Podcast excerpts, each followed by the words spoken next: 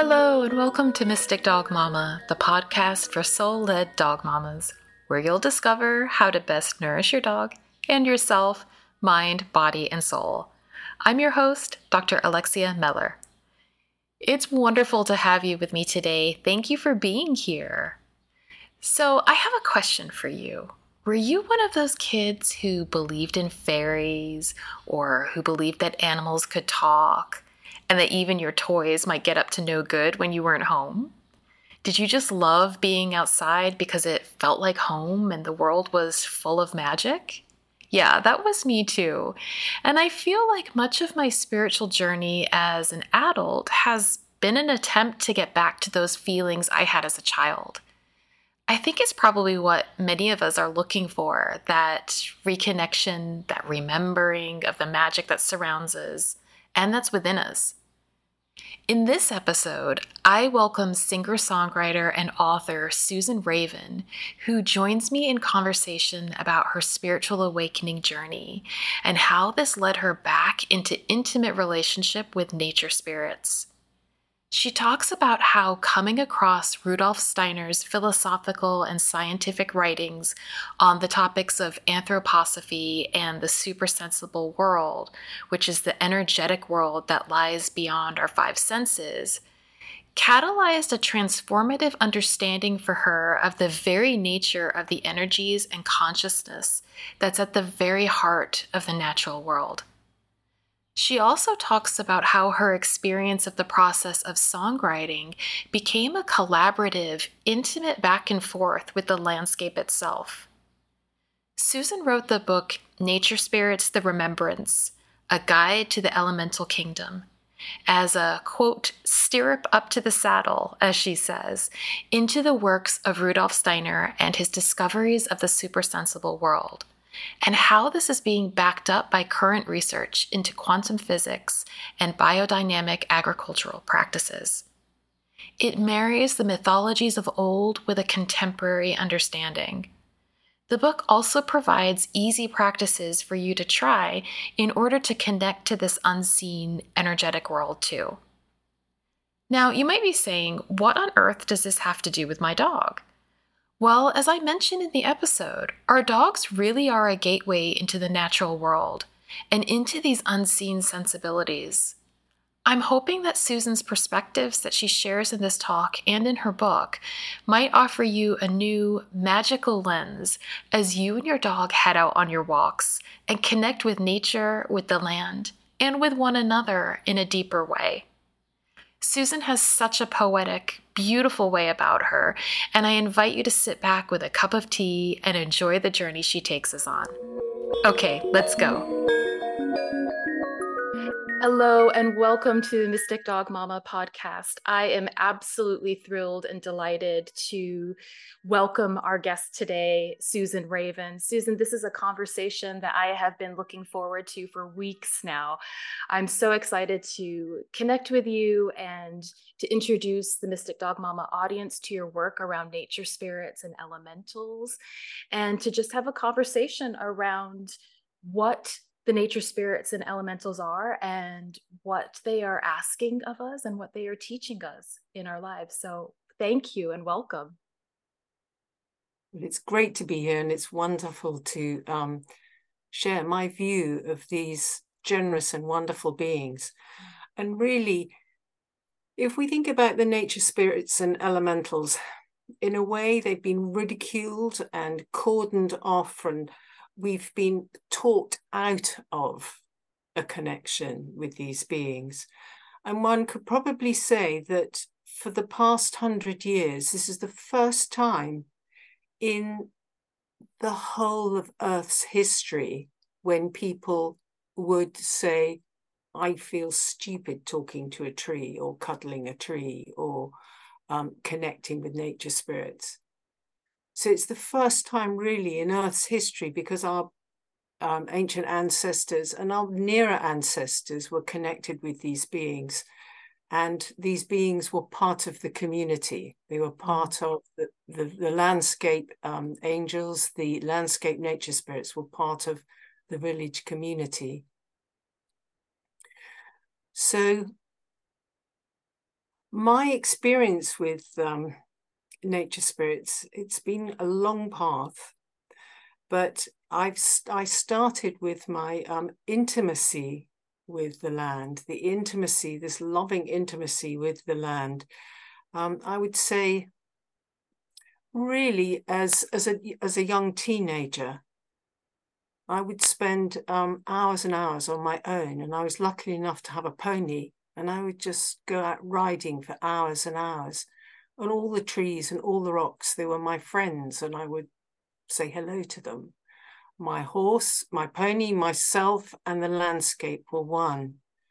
And um, so there was sort of really, I started this journey of communication, I would say, in my, in my teenage. I think we all, as children, have a perception of these beings, but again, it's not nurtured and it's not, it's taught out of us in most um, school systems, not so much the Waldorf school system, which is um, was started by Rudolf Steiner. I mean, I have one friend who's a kindergarten teacher, and she has this wonderful earthenware pot that she has in the kindergarten playground, and the children give porridge and oats to the gnomes and the fairies. So she nurtures this um, this connection. So I would say going into my 20s, but I've always written songs, and it's walking the land and um, turning into sound, song, tones, music, this relationship and this intimacy. So I walk the land and um, I absorb the um, the curve of the hill, the the um, the stern gaze of the rock, the um, the line of the trees, and I sing them. I transfer what I feel, this uh, kind of um, exchange of soulful, loving meaning from the land and the phenomena of the land. And it transfers into me, down into my hands, onto the guitar, and music from my experience then comes through, and then the lyrics then begin to form themselves. And really, most of my songs are about an experience with, with the landscape in the Celtic tradition I live in Wales, and the Welsh have a, a very, very strong um, tradition of music. The male voice choirs, these incredible, it has a solemnity to it, which again reflects the nature spirits of the land, the big slate mines, the big the big hills, this industry and, and the lead mines. So there's this solemnity but beauty in that stream of music. Whereas when you go to Ireland, you have the fast paced jig. And again, that, that in a way uh, responds and um, exhibits the mood of the nature spirits there. They're fun and they're sparkly and they're quite mischievous. And the, the light and the sylphs is um, like little sort of electric shocks. And you can see that the music is born out of this experience of the mood. And then, of course, in Scotland, you have the skirl of the um, bagpipes, this powerful, powerful sound, which in a way comes from the mountains in, in Scotland. So I would say that my my relationship with these beings was not so clear cut, but it was um, this sort of loop of reciprocity of music and sound. That was my um, introduction to the to these beings. Um, and then, um, as always, we we all have a crisis before our spiritual path. Most mm-hmm. of us do. Mm-hmm. is always a, usually a crisis, and it all usually comes in threes. And so I had my sort of um, personal crisis, I would say 32, 33, which came to the point when you say, Angel, if you are there, get off that cloud and come down here and help. Mm-hmm. And after that, I was introduced to anthroposophy and Rudolf Steiner's work. Mm-hmm. And uh, a friend of mine took me to um, a service that was brought through by um, Rudolf Steiner, very, very powerful service. And then I began to study his work and um, went to many, many lectures. This is when I was living in London. And Rudolf Steiner, he's he's best known for his um, his schools, the Waldorf schools, the Steiner schools. But he was an extraordinary man. He had this incredible ability to perceive beyond the physical into the spirit realm, to see these beings, to see the earthbound dead. But he was also had this wonderful scientific capacity, this scientific brain as well. And he attended the um, Technical College of uh, in Austria. I can't remember which one it was. Vienna, that's right, the um, technical university there, and studied all the sciences while still having this amazing capacity to perceive and connect and communicate with these beings. And um, from his experiences, he he's written many many books and th- given thousands of lectures. Very intense work. I mean, to read his lectures is a, a very specific spiritual path. You have to digest what he what he brings forth and what comes through him. And the very digestion of his work changes and shifts and maneuvers your soul, I would mm. say, mm-hmm. and, and awakens the, these particular capacities, our capacities, capacities that are so dormant. So he's also known for bringing through biodynamic um, agriculture and biodynamic garden, and that's using preparations to help the nature spirits and the etheric field around the physical field and um, many many initiatives and um, you know special special learning capacities. He's um, so that's really just a very very short description of of rudolf steiner's work.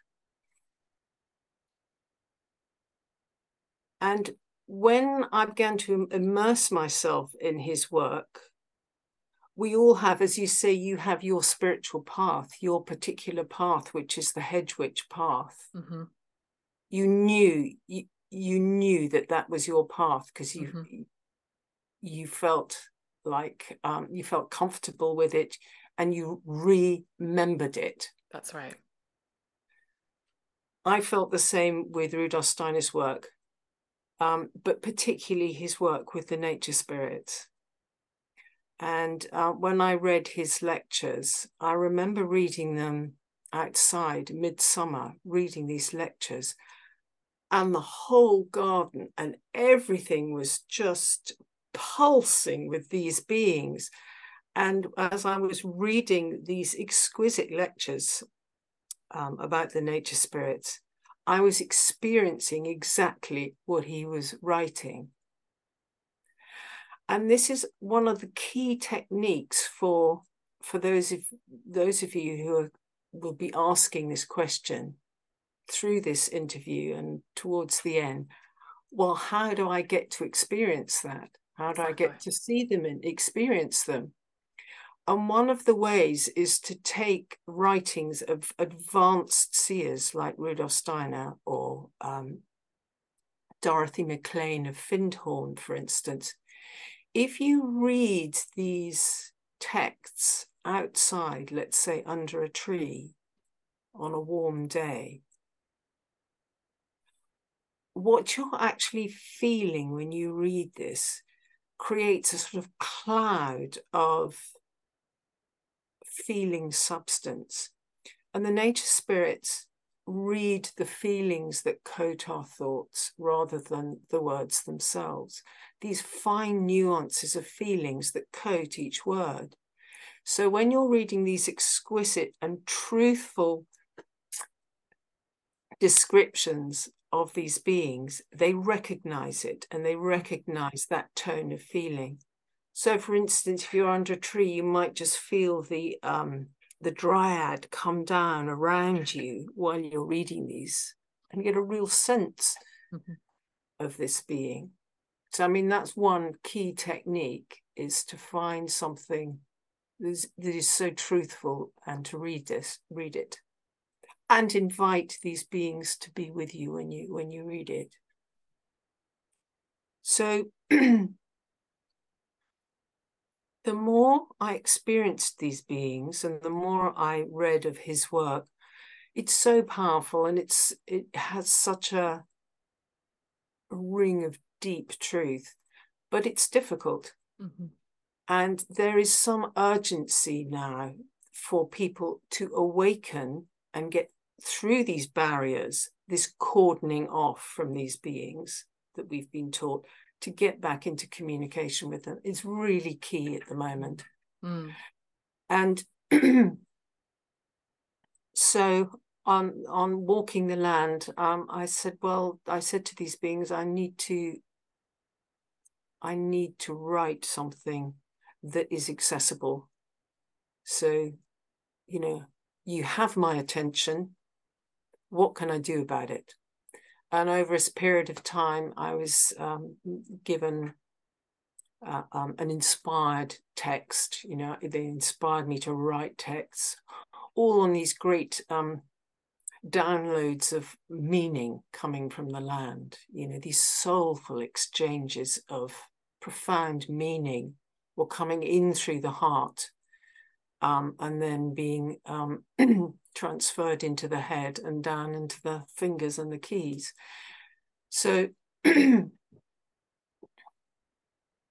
so I wrote this book, um, Nature Spirits: The Remembrance, and it's it's been a very popular book, and a lot of people have connected with it and really found it very very useful, because I also bring in uh, a, a scientific line as well, showing, for instance, like you can describe an elemental, and then in sort of theoretic physics, we have the etheron, or we have the graviton, and the graviton is um, a mediator of gravity, whereas the gnome or the earth elemental is a mediator of gravity, gravity or a substance of gravity. Gravity. So it's very much a dance of vocabulary what vocabulary is going to make somebody go, ooh, that's interesting, or absolutely. Oh, Absolutely. There's so much in what you've just spoken, Susan. I, I, thank you for this. I'm excited to dive into it a bit more. Mm-hmm. And I think perhaps it's useful for people to hear your definition of what an elemental and what a nature spirit actually is. Okay. Both from your point of view as well as how did these beings communicate what they wanted us to understand about them? Okay, well, I'll take the um, if I take the uh, definition that I have in my book, if I read that, that's that's quite quite clear. Mm-hmm. a sort of a rounded way of saying what is an elemental. There's a whole ecosystem existing a super sensible ecosystem. And I'm going to use this word super sensible, which implies the spiritual, the non physical, the etheric, the astral. Um, so there's this super sensible, invisible to most of us ecosystem that is combined and integrated into the the massive ecosystem that we all understand, the physical one. So these elementals exist between the implicit and the explicit, the dematerialized, the materialized, the enfolded universe and the unfolded universe. Rudolf Steiner describes where they are or and what they are as being the last reverberation of the cosmic creative word that underlies all existence. So they're right on the front line of physical reality before it flips over into the, the physical substance. So I would say they were myriad points of life. Just as we have atoms and molecules, we have myriad points of life that are coated with divine idea, structure, and pattern. So here's when I um, walked the land to get this first entree into the book. It's just elemental. What are you? What are you? And then over over a period of time, this was the definition. and this is in, in the book for those who are interested in looking at this further. An elemental is a nexus of subtly primed consciousness and vitality working at the junction between spirit and matter. It is a constituent part of an ever evolving, life giving expression of divine creation, working on the front line of physical formation. Each elemental is charged with a specific mission regarding the assemblage, cohesion, and animation of physical matter on Earth, ranging from the density of a mountain rock to the rarefied heat of a candle flame. They are created and programmed by a sublime hierarchy of advanced consciousness, who over aeons of time developed their life spirit to a point where they can create life itself and give it away. This gift of life radiates down through the octaves of manifestation and condensation and out into infinitesimal elemental parts. An expression from the elementals would sound like this we know what we must do and we do it. So, in a way, nature is eminently wise but not free, and we humans are free, and not many of us that, well, mm-hmm. what a few of us not so wise. So, they, um, they are part of what one could describe as ruling will from the hierarchies, the creator, the divine crea- creator.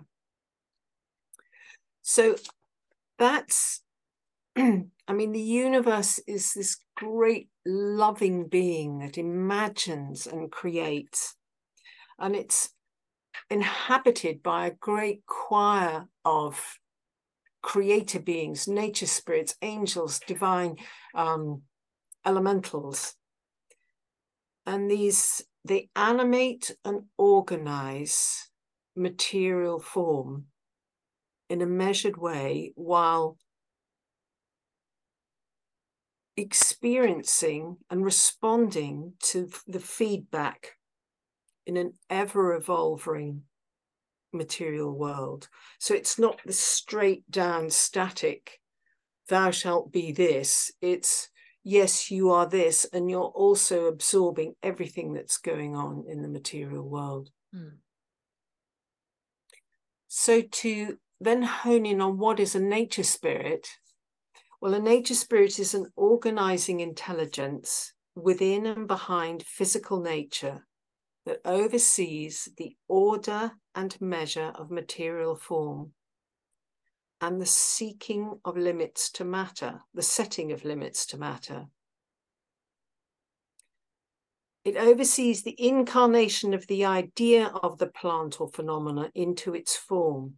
It, it also holds memory of place. Mm-hmm. So we could we could say, for instance, like a great oak tree, the nature spirit or the dryad of a great oak tree is um, a community. The, a nature spirit could be called a community because it has the gnomes or earth spirits in the roots and in the solid bark. You have the water spirits or the ondines rising with the sap. You have the sylphs or the air spirits that are tending the blossom and bringing the light forming or the wisdom of the idea of the, the oak tree into the blossom. And then you have the salamanders or fire spirits, which is this generative warmth that is then bringing this ripening of the acorn. So it's a community, and the nature spirit and the dryad is is overseeing this um, this village of of beings in an oak tree. And it's incredible. I mean, some of these great oaks, there's such a community. It's not you find that you have wild bees in some of the um, wonderful hollows. You have birds, insects, uh, plus the invisible um, inhabitants as well. And they're mm. all working with each other in this mm. sort of loop of life, really. So I can go into. Um, did you want to ask any more questions about the um, the elementals and what they are? I, I mean, that's quite a. Again, it's so difficult to condense it down into something really, really small. I needed to ask this question and get a wide picture, hence mm. that definition I've just given to you. Mm. But I think the best way to condense it is to say myriad points of life mm. is what an elemental mm. is. No, I, I love that. And I agree that words box us in and they create and reflect back concepts that become inflexible for us. And so when we're trying to stick these things in that are very amorphous, it just doesn't work. But having, I think you've provided a really useful, light, soft, flexible framework for us to work with as we start to think about what they are and how we've already encountered them because i think your your mm. point too of of the notion of remembering is a really important one to bring to the fore in this conversation we're not learning something new we are of these elementals they they live within our bodies just as they do mm. within mm. within the oak tree and so it's it's almost a deconstruction process that we're going through of taking away the concepts the the filters the conditioning that have been put over us that that give us that false sense of separation. And, and in reality we're both remembering from the perspective of re-realizing but also in the in the true sense of remembering of remembering bringing these different groups these entities that we've deemed as separate and realizing that we are all one. And like you said function within an ecosystem that there is there is no separation within an ecosystem. Each part is reliant upon the other part in order for the for the existence of of this space this time space continuum that we're in um to to live and thrive. And it's ever changing as you said. It's it's not a static a static notion. But i wonder too within what you were just saying um, around the kind of cosmic intelligence there are there are a couple of things that come to mind with this and and one is going back to this idea of challenging our vocabulary. I wonder if if there's another word for understanding it other than intelligence because i think at least my problem and i feel like other people probably have this as well is that intelligence immediately connotes intellect and the mind. Mm-hmm. and therefore we are operating from the head space when in reality what what you're saying is we're operating from a heart space. We need to operate from a, a, deeper embodied wisdom in order to engage with these beings and and also intellect is so rigid and limiting that it mm-hmm. becomes mm-hmm. impossible for us to really understand at a deep core level what is happening uh, within us and, and, and around us. So I wondered if you might reflect a little bit on that, on, on how we might deconstruct, I guess, the, the notion of intelligence. Is there another way for us to engage with what's really going on?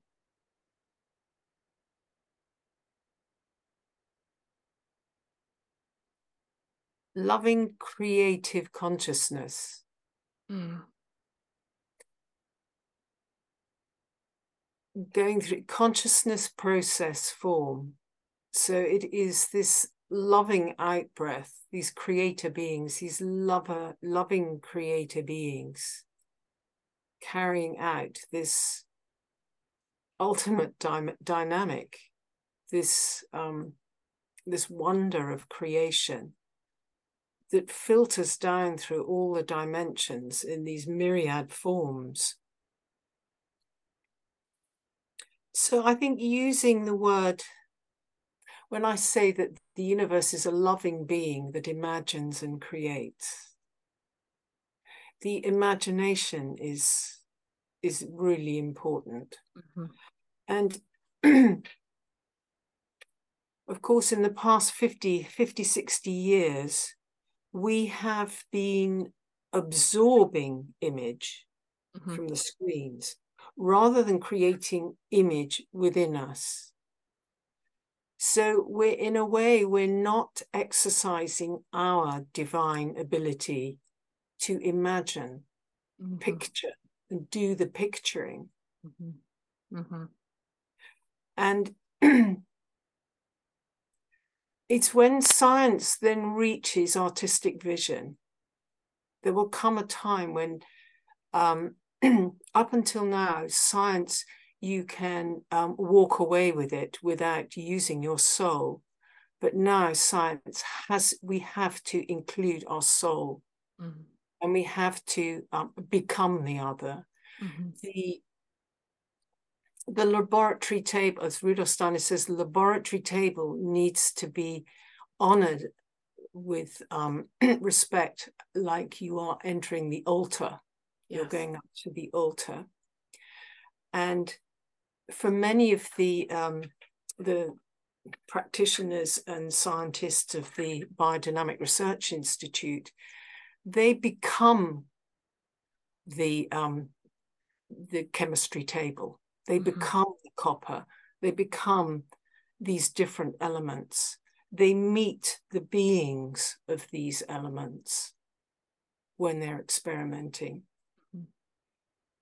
And also, it's very much a collaboration of a, col- a, collaboration of humans with the being of whatever you are um, exploring and experimenting with. Mm. For instance, I I did a um, I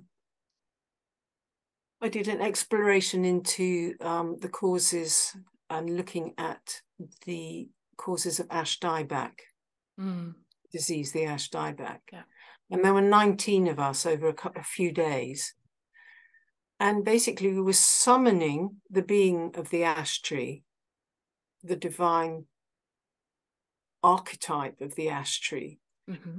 And we summoned in a meditative way this being of the ash tree, and nearly everybody had this immense sort of sun tree, and it is, it's ruled by the sun, the, mm-hmm. the ash tree. And everybody experienced this extraordinary sun, sun being. And then we summoned the being of the fungi that's causing the disease. Mm-hmm. Uh, we summoned the being of disease itself. And we were meeting these beings with respect. Mm. Why are you here? Why have you entered into this sun tree and why is it dying? And nearly, and because there was 19 of us, it's it's a collaboration of um, exchanging our imaging and our feeling. Mm-hmm. So the part of the experiment is how do I feel when I summon? I use this word and summon the being of a disease.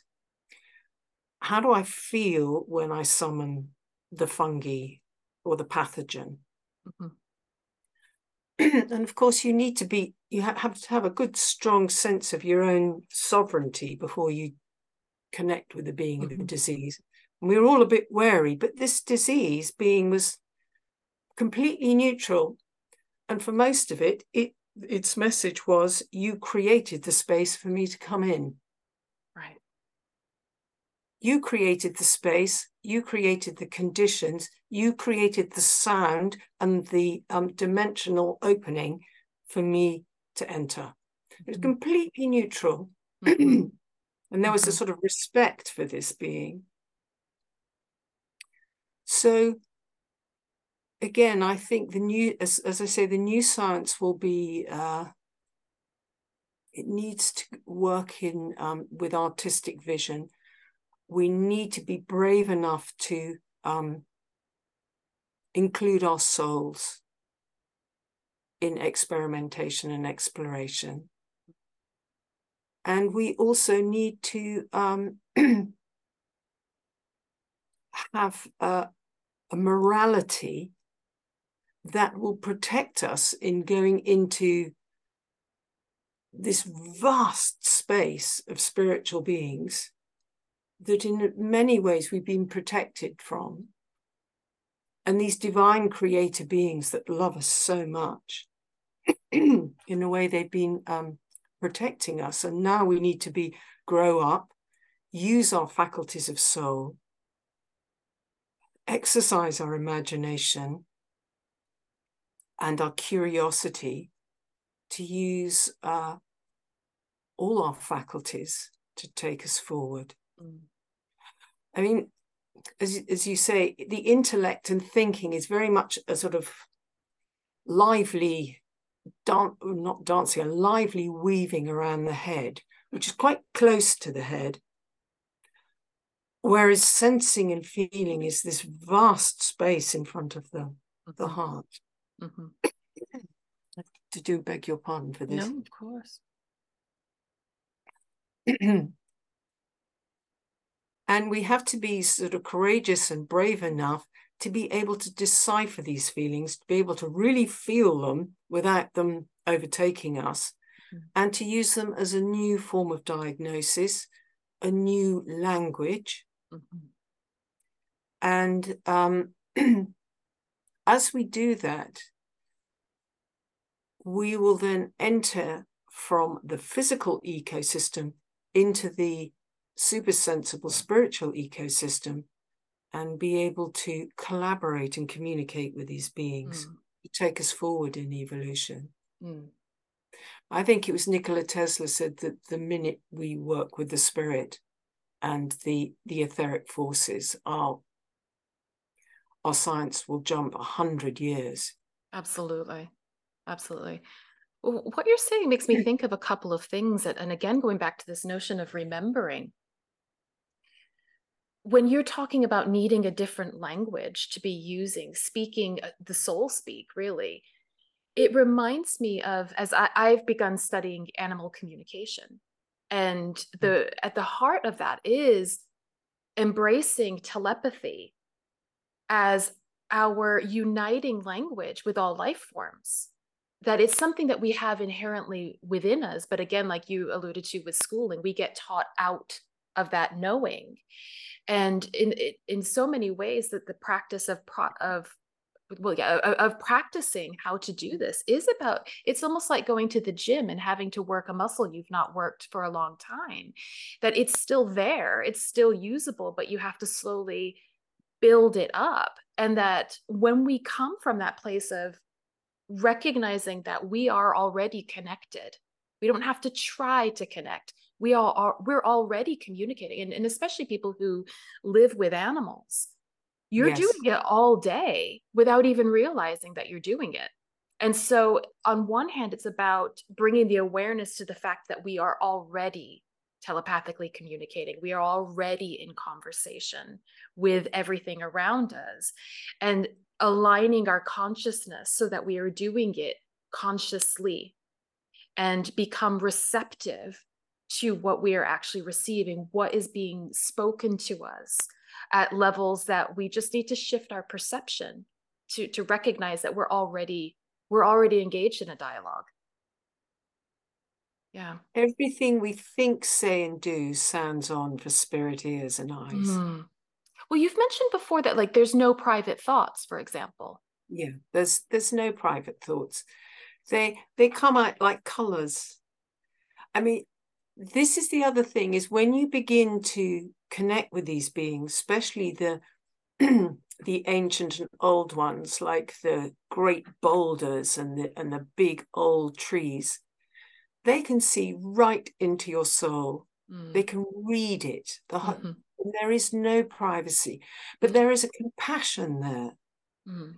Not so much with the boulders, but but with with the tree spirits and even some of these delicate flowers. They're, they're vast beings, even mm. though their physical form is is very small they have so much compassion for us because they see what we're battling with mm-hmm. at the moment. And mm-hmm. so there is patience. and yes, there is no such thing as a private thought or a private feeling. I mean, they see us as a constellation of energy structures in color, uh, this constant metamorphosis of um, color clouds and um, uh, sort of electricity coming from us, and they mm. read that as a language. Mm. Absolutely. And again, and also our soul has our um, our biography in it, mm. and they mm. can read that biography. Some of the, mm. these ancient ones. And the thing is that for most of the time, most people, they may appreciate what they see in nature, but only go to a certain depth. It's That's time right. to go much deeper now. Mm-hmm. And when we have a true, strong experience of our thoughtlessness, that is much stronger than moral finger waving. Mm. And for us to have that true experience of our past thoughtfulness or humanity's thoughtlessness, that's our way out of the dilemmas we're in at the moment. When we really feel what we're doing to nature, and mm. more and more people are sensing mm-hmm. What is being doing and feel that responsibility. Rudolf Steiner pointed out at this point in our evolution, um, some of the um, advanced nature spirits will be retreating and human beings will have to take over their tasks. And by that, we can see things like these memes like create your own reality mm-hmm. and um, thoughts become things, the law of attraction. That's very much memes that have come in for us to really settle in and know how we are creating our reality and forming our environment the whole time with our thinking, feeling, and willing, and to become much more responsible with it. Can so, you speak? Sorry. Can, can you speak a bit more about that in terms of, for example, what we think we turn into very much like that alchemical process that we are turning that into a material thing. What is the role of the elementals in collaborating with that turning into the material? And uh, do they operate in a neutral manner as well? Like you mentioned the disease operates in a neutral manner. Yes they we have what's called the ruling will, which is the divine pure idea coming through, and that hits human. Um, we have the ruling will hits human will, mm-hmm.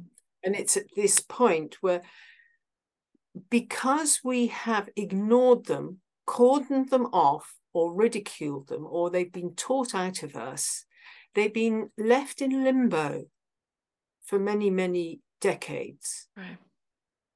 And this has been an ideal opportunity for the adversary forces to coerce them and get them to do time mm-hmm. in forms that are impure and that are miscreations. Because we've ignored them and left them. Mm. Especially the earth elementals. These are the elementals. Let's use the the um the tr- traditional one. Let's talk about gnomes. Mm-hmm the the, the elementals of um, physical matter. Their substance is intelligence. We have to go back to intelligence, right. but it's right. this the intelligence that holds together a form, the idea of the ideal form. So there is a divine initial idea of a rock. So is this like Plato's forms? Yes. Yeah. And the elementals are holding this rock in place. These these gnomes. Anything that is a physical form. And if we ignore these beings, as I said, they are being coerced into working for the adversary forces. They're taking hold of them and creating impure and unclean forms. Whereas if we are in communication with them, we're working with them, we're um, in constant um, acknowledgement of their sacrifice, if you like, this sacrifice into form, because they exist in this place between the joy of giving and the sacrifice of form. Oh, wow. So, so they're in that space, this delicate, creative, exquisite space. And because we've ignored them, these adversary forces have coerced them and made them do time in, as I say, impure forms that are inimical to life that have a death force rather than a life force. Mm. And the more we get to know these beings, the less they will be coerced and um, drawn into what we could describe as reversals. So you might get, you know, the spiraling into form, uh, centrifugal. The impure and the unclean might take it into a centripetal. So it's a sort of reversal forms. So instead of these elementals coming in and giving us life, they are being coerced to take life out of the planet and out of us. So I'll give you this is a beautiful quote from um, a very, very wise and wonderful um, biodynamic practitioner. And this really encapsulates your your the answer i think that you would like. When we expose our will in work we affect their realm. So the elementals depend on what kind of morality they meet and can be servants of both good and evil. We are only able to fulfill our responsibility to the earth and the environment if we know about these beings and deliver moral impulses to them. Imagine, therefore, how vital it is to really build up a personal relationship to nature. Now, that's by a man called Manfred Klett. It's beautiful. It is beautiful, and it's so precise, isn't it? Yeah, it is. And, and it makes me think of how we we talk in the kind of current zeitgeist about the path of ascension the human path of ascension and what is that? And it sounds to me like this is reflecting back to me at any rate that part of the way that we ascend in our spirit is about right engagement with the elementals and in a sense looking at our personal role and our personal power in being able to do that in, in the face of all that we're seeing, in the face of climate change, in the face of war, in the face of pandemics, epidemics, all of that, that it's it's what we do at a very individual level. How are we engaging at a heart level our own moral level uh, in order to both set the elementals free to use that language but also then to create something that is much more based in in the energy of love? Would that be fair to say absolutely I'll, I'll just give one of Rudolf Steiner's most exquisite quote, quotes. It's um, yielding to beauty brings forth pious devotion to infinity. Mm. And when we yield to the beauty and we go into this heartfelt communion with these beings, what you're doing, you release, you you bring joy in between this joy of giving and sorrow of form, and you're releasing them so they're recycling and moving and beginning to evolve. So, this yielding to beauty, and in a way, you're releasing them from an enchantment so that there is this ongoing sort of evolution of the elementals. And our best way, really, again, another favorite phrase of mine of Rudolf Steiner's, is find and create a sheath of soul quiet. Love that.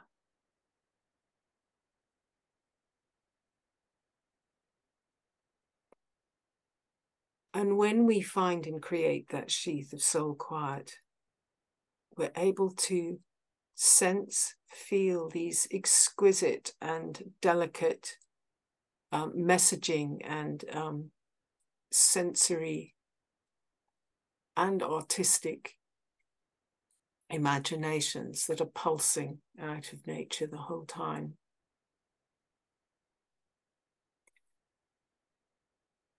His um, he has these uh, sort of well-known exercises called the six steps to self-development. Mm-hmm. And these are the key exercises for opening up our supersensible perception into their into their world. And the exercise three is about one finding this sheath of soul quiet Another one is um, summoning the being of equanimity. So you have this absolutely clear plane. And then you summon and go deep into sorrow. You go summon and go deep into joy. Because we have to exercise our ability to accommodate profound and deep feeling. Because you just have to go and look at an exquisite forest that then has a huge um, mobile mast in the middle of it. It's so painful, but at this point in our evolution, where we are in 2023, we need to be able to, accommodate and um, deal with the, the uh, immense um, range of feelings in nature because there is so much to feel sorrow about, and there's also immense joy. I mean, I am just amazed by the amount of um, chemtrails, poison, the um, electromagnetic um, impurities that are pulsing in and around the earth the whole time. But she's still amazing and she's still composing this wonder the whole time. There's immense power coming up from the center of the earth at the moment. Immense power coming up from the center. And and the great co- collaboration with the animals as well. I mean, your your love of the animals. I'll give you an example of of uh, what I've observed to underline what, what I've just said so many of us are in despair with the chemtrails and what is being sprayed in the sky. but I was um, lifted into joy while observing these by a large flock of birds. I could see these sort of these etheric, dirty yellow sort of trickling down from these chemtrails, and then this flock of birds flew through the air, spinning that air into these centripetal and centrifugal um, forms that was cleaning and clearing the sylphs and realigning the sylphs back to their divine ideal. Mm. You, you, know, yeah. the sylph royalty. They just needed to have it the the atomic forms and the um, super sensible forms spun back into its purity, and the birds did it. Mm. So the it is amazing just to see what the animals can do. And um, but uh, yes, and also when you just see the cattle lying down just before it rains, they have this wonderful, wonderful sense of peace, and this ruminating cow is just sending out such um, sweetness out over the mm. land and into the land as well. Mm. And the think, magic of the manure too. Absolutely. Absolutely. And and I think that's the gift of having an animal like a dog, for example, that I feel acts as a gateway for us in many respects into our connection with the natural world. And we've quite literally invited little wolves into our homes, which is it, it, it's just incredible to think of that. And in many cultures throughout time, dogs have represented that liminal space. They often represent the kind of the the trajectory of life and death. That's that cycle, but they also represent that that merging, that liminal space between the human realm and the animal realm. And so, consequently, they become such great teachers for us to really look at our own relationship um, to ourselves and to to nature. And they are communicating as i was saying like constantly through their own emotions. And we know this on on many levels. There's a there's a a dog trainer who's passed now who i reference quite often named kevin behan and he wrote a book called your dog is your mirror and right. it, within that his he's got a very interesting story where his father was the first dog trainer of police dogs in the US. And he grew up seeing the way in which his father did all of this training and then started to question for himself. Is it, it, was sort of in the era of like dominance training the alpha dog those sorts of theories that have since been debunked about the way in which dogs learn and what they're actually be what they're doing what they're thinking what they're asking. Um, and he started looking at the emotional state of the dog and he he theorized and then was proving that what's actually happening with a dog is that they are operating from an emotional charge at all times and that charge is running through different parts of their their bodies and so when they are doing behaviors for example that we might not like like lunging the, the, quote unquote reactive behaviors they are so drawn to via an, an emotional charge the thing that they are going up against right? There's something about that. And the reality is, so often it's not actually specifically their emotions, it's our emotions that they are taking on and reflecting in their behavior. So, Kevin was saying that when we are looking to help a dog engage differently within the world, you have to look at the owner. And in a sense, what is fundamental to the, the the training is the human's shadow work that is at the core of what needs to happen and i feel like that's very linked to what you're describing as well that if we are meant to work with the beautiful life force that is and work with the earth's energy as you said we have been horribly treating her for ages and yet she's still here loving us, supporting us, feeding us, nurturing us in every way. We we have to get clear with our own shadow work around what is it that we think it means to be human? And that's part of what i'm asking with this podcast as well and, and with my engagement with my own dog. How is my dog teaching me that? What what am i being asked to confront within myself that is having a direct and immediate effect on my environment both locally but also as you said there are no private thoughts and energy is expensive. There's no time and space. So anything that i'm doing right here is going to have an effect all over. And so i find it i find it very interesting that as you're describing even even using this notion of summoning of things like disease and that we have created the vacuum for these things to to occur within hedge witch practices we talk about invoking the spirit of something and what that really means is that you are recognizing that that spirit is within you it's already within you. It's not an external thing that you're necessarily calling upon. It's recognizing that you are connected to it in some way. Or as Paul Selig would say, like you're in accord with it, you're mm-hmm. resonating with it. And so it offers us the opportunity to choose differently. But you have to see it first. And so that's where the animals become just exquisite mirrors for us in, in, in what are we doing? What is our part in this? Hmm. Yeah, the the truth and beauty of a dog look looking into your eyes, it is the most exquisite, and their joy too. yeah, especially when you don't have treats at hand and they're still doing it. and of course, we have our own body elemental.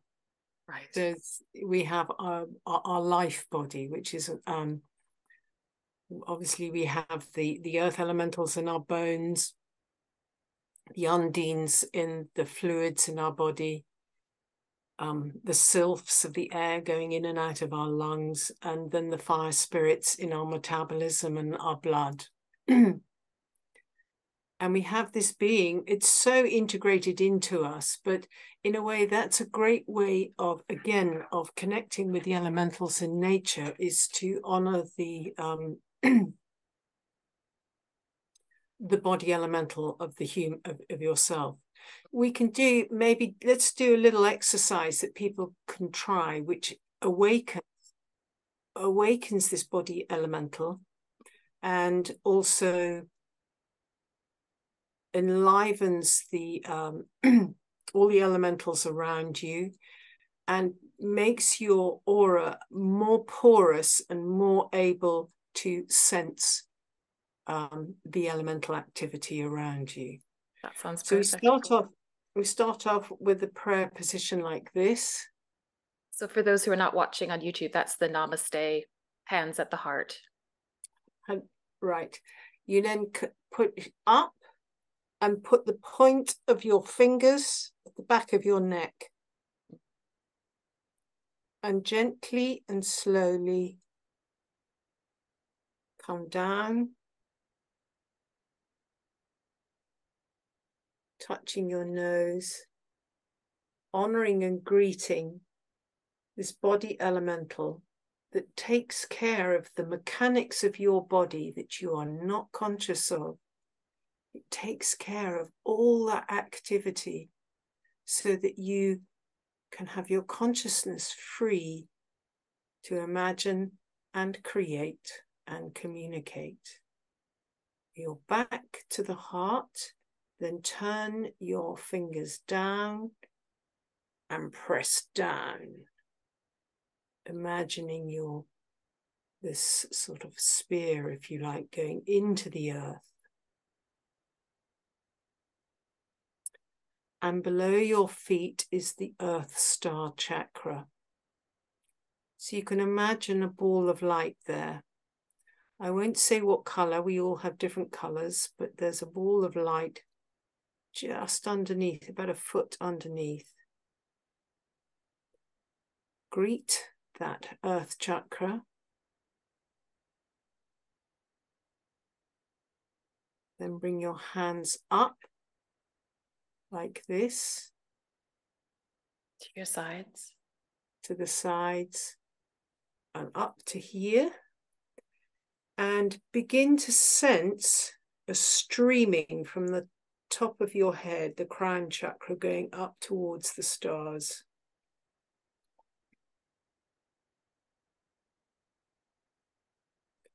And you'll sense your star chakra above your head. So greet and honor that. Okay, next move. Uh, obviously, you're going to do it wider than I do, but you're going to go to the edge of your aura like this. With your palms facing outwards. Yes, touching the edge of your aura, but obviously it'll be much, much wider. And then obviously you go to the front and the back. and then back into the prayer position in front of the heart. Now, if you do this outside or even inside, or maybe you can feel that now, can you feel there's a sort of an aliveness and tingling around mm-hmm. you? Mm-hmm. You see, connecting and understanding these elementals it's the most wonderful way of understanding this meme we are all one. Mm-hmm. The elementals of my skin meet the sylphs of the air, meet the uh, gnomes of the oak bark. We're all connected through this elemental network.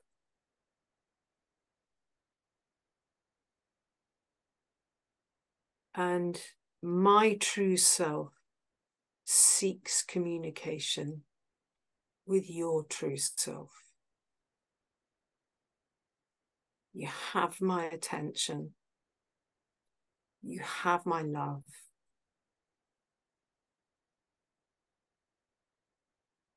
I reverse my will and I open up for your messaging. And your guidance.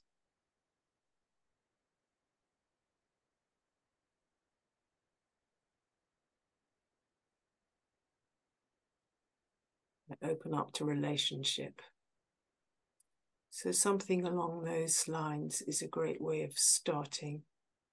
That's beautiful. I love the idea of doing that as well before going out on a walk with your dog. Yes. So that when you're entering into the walk, you are already aware of the communion, the communication. And I'd be curious too about what the dog picks up as mm-hmm. a consequence of that. I'd love to hear. Yeah, I'll have to try it. That's beautiful. So beautiful. Is there anything else that you'd like to share, Susan, that we've not spoken about yet? I would say don't be afraid of your emotions and don't be afraid of the elemental beings. But the key thing is is um, don't expand your um, consciousness beyond your ability to um, take care of it. So one of the one of the most important things is this exercise helps because one, you you start off with the heart and you declare your sovereignty, your I am presence, your strength as an individual first. So you've got this place of anchorage right. before you become porous and mm-hmm. open. Mm-hmm. And I have this on my website but here's a, really lovely uh, mantra by Rudolf Steiner that can help you do this. It's more radiant than the sun, purer than the snow, finer than the ether is the self. The spirit within my heart, I am that self, that self am I. Mm. So you declare that so you're well anchored in your divinity and then open up. Then allow yourself to go into this trance of receptivity with the beings and invite the beings to connect with you. The difficulty can come when you don't have this anchorage point, and that's when people, but not all elementals are um, friends of humans. Okay. Okay. They're not, as I said, some have been, um, you know, there is resentment in certain places. I'll, I'll give you an example. Um, one of the places I've been working on recently. This is one of the key um, lead mining areas in the late Victorian times. So much lead was taken out. Young children were put into these this mining concern. Lead and mental health, so that two huge workhouses quite close, where these um, mentally um, upset children were, were sent to huge amounts of resources taken out without any relationship beforehand. And there is trauma in the land, unprocessed trauma. And therefore, the elementals are upset and unhappy. So, part of my work is healing this. And, you know, there's a group of us, and we're doing quite well with this. We're really making good headway with it. Just saying, I'm so sorry that what has happened here. And we're so grateful because the elementals know industry needs lead. They're happy. The earth is happy to give this.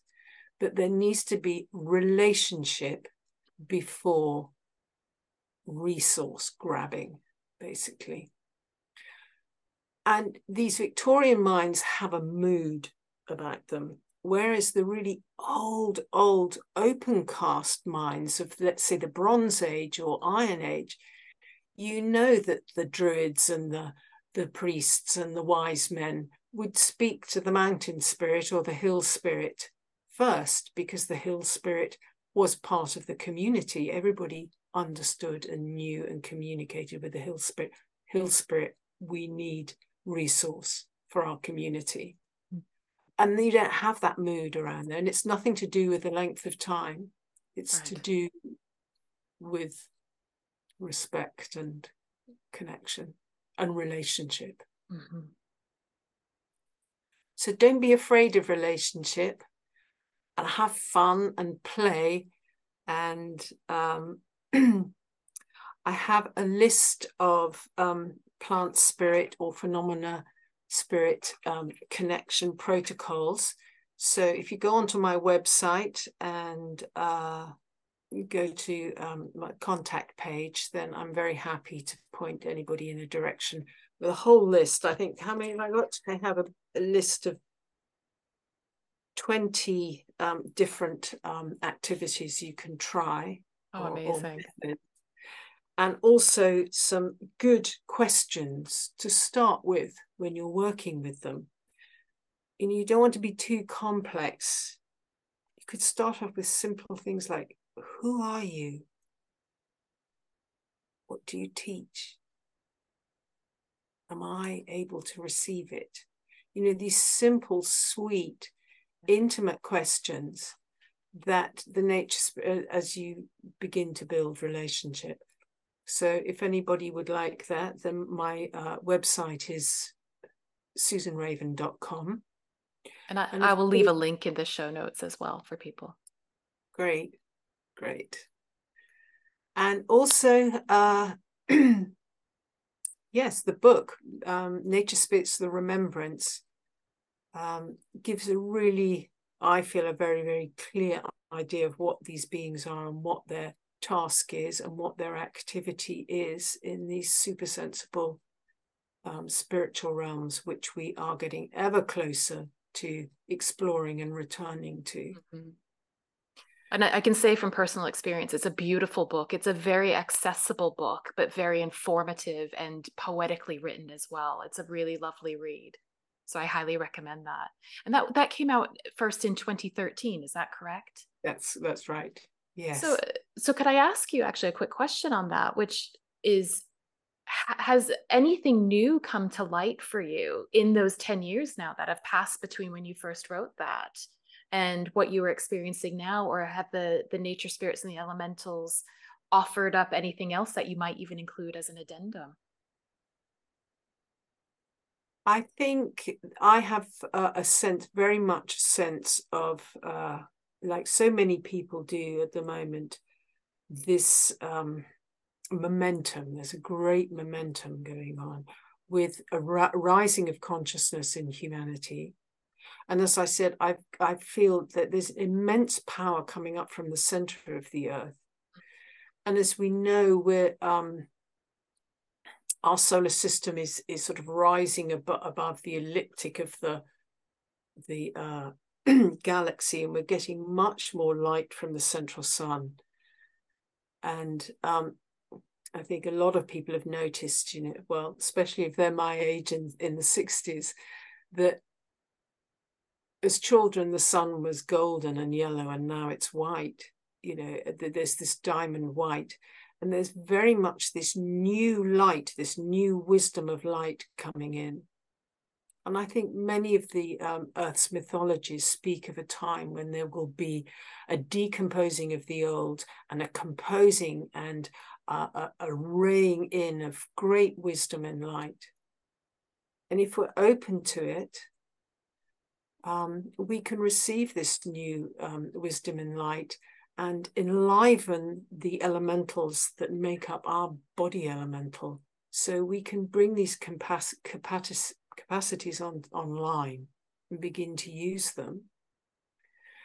Rudolf Steiner speaks of a time, this time, he said there will be new elementals coming in, and he calls them the Christ element, elementals some people call it the um, the ascension light. There's very different names and vocabulary for what is happening. Mm-hmm. he particularly called them the Christ elementals, and he said that the sciences technology will be infused by a Christ impulse. And I think we can see the beginnings of that. That we can see that there is a new morality and many, many um, wonderful minds, um, scientific minds, and scientists are uh, very much evident now who, who have not only had a, a, a thorough scientific training, but they've also followed, you know, a rigorous spiritual path. People like Nassim Haramein, right, and he's tremendous, and Bruce Lipton, and these wonderful um, frontline scientists mm-hmm. are showing that there's this new divinity, this new um, impulse, new wisdom and light infusing our social and scientific arena. Absolutely. So we welcome them. Absolutely. Absolutely. Absolutely. Oh, I love it. I love it. This has just been such a gift, Susan. I am so grateful. So, so grateful. I feel like I could talk to you for hours, so we'll have to have you back. so and many just one things. one thing um, if you enjoy um, celtic uh, contemporary celtic folk music i have some uh, videos on youtube there's one called ride the storm which is really a song encapsulating what's going on at the moment and another one called waves of grace so if people enjoy that style of music do head over to YouTube and absolutely. And I believe a link to your YouTube site as well to your channel. Wonderful. Susan, I have one final question for you that I ask all of my guests, and I have alluded to it of asking it myself as well. And that is normally I would say, what have animals, what have dogs specifically taught you about what it means to be human? But I also think it would be appropriate to ask you, what do you feel that the elementals have taught you about what it means to be human?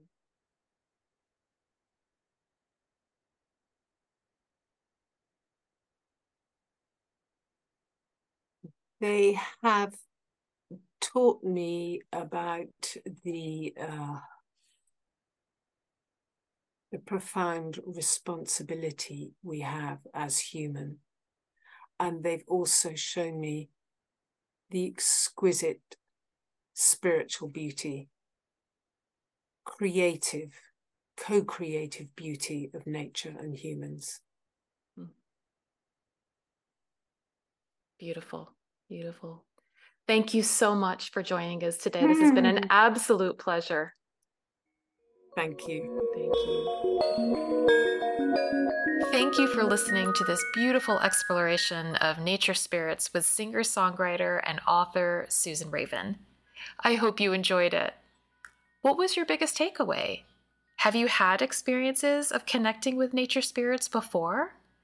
Are there any particular mythologies or legends of nature spirits in your cultural background? I invite you to try the meditative exercise that Susan leads us through before your next walk with your dog and see what you experience. And please let me know what you discover by messaging me on Instagram at Mystic Dog Mama. I'd love to hear about it. And while you're at it, please subscribe to the podcast and let me know what other topics you'd like me to cover to help you live your best Mystic Dog Mama or Papa life with your own pup. If you're interested in learning more about Susan and her work, I've left links to her website, book, and YouTube channel in the show notes. Finally, just a quick note to let you know that this episode was supported by Aspirationery, which, in full transparency, is another project of mine. At Aspirationery, we make books, notebooks, and stationery to help you become all you aspire to be. You can check out our shadow work and moon magic journals and workbooks on Instagram at Aspirationery, which is spelled A S P I R A T I O N E R Y. I've left that link in the show notes too. Okay, thank you so much for being here with me, and I'll see you next time.